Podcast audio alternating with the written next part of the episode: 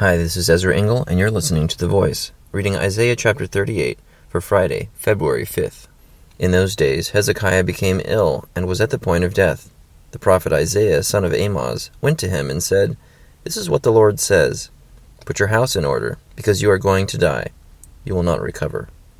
Hezekiah turned his face to the wall and prayed to the Lord, Remember, O Lord, how I have walked before you faithfully and with wholehearted devotion and have done what is good in your eyes. And Hezekiah wept bitterly. Then the word of the Lord came to Isaiah Go and tell Hezekiah, This is what the Lord, the God of your father David, says I have heard your prayer and seen your tears. I will add fifteen years to your life, and I will deliver you and this city from the hand of the king of Assyria. I will defend this city. This is the Lord's sign to you that the Lord will do what he has promised.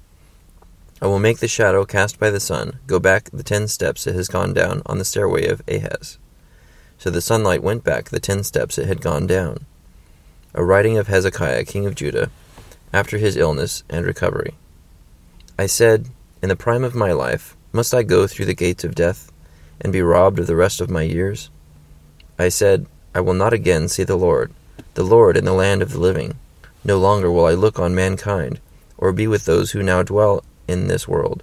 Like a shepherd's tent, my house has been pulled down and taken from me. Like a weaver, I have rolled up my life, and he has cut me off from the loom. Day and night, you made an end of me.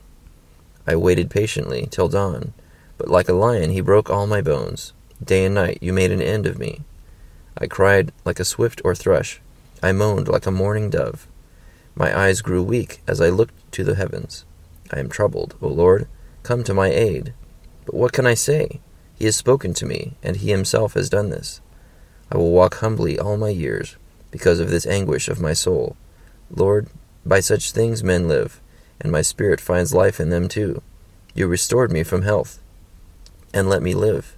Surely it was for my benefit that I suffered such anguish. In your love you kept me from the pit of destruction.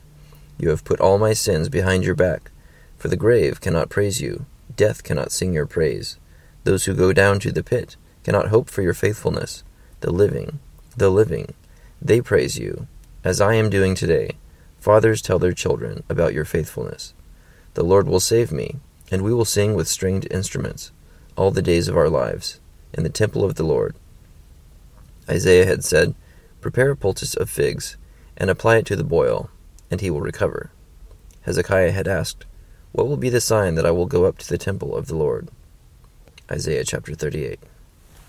So this chapter describes Hezekiah's illness, and God told Isaiah his prophet to tell Hezekiah that he was going to die. And yet, even though Hezekiah was told that he would die, because he called out to God and wept before him and reminded him of, of his attitude about God, God decided to add 15 years to his life, and he would be healed of uh, apparently an infection of some sort.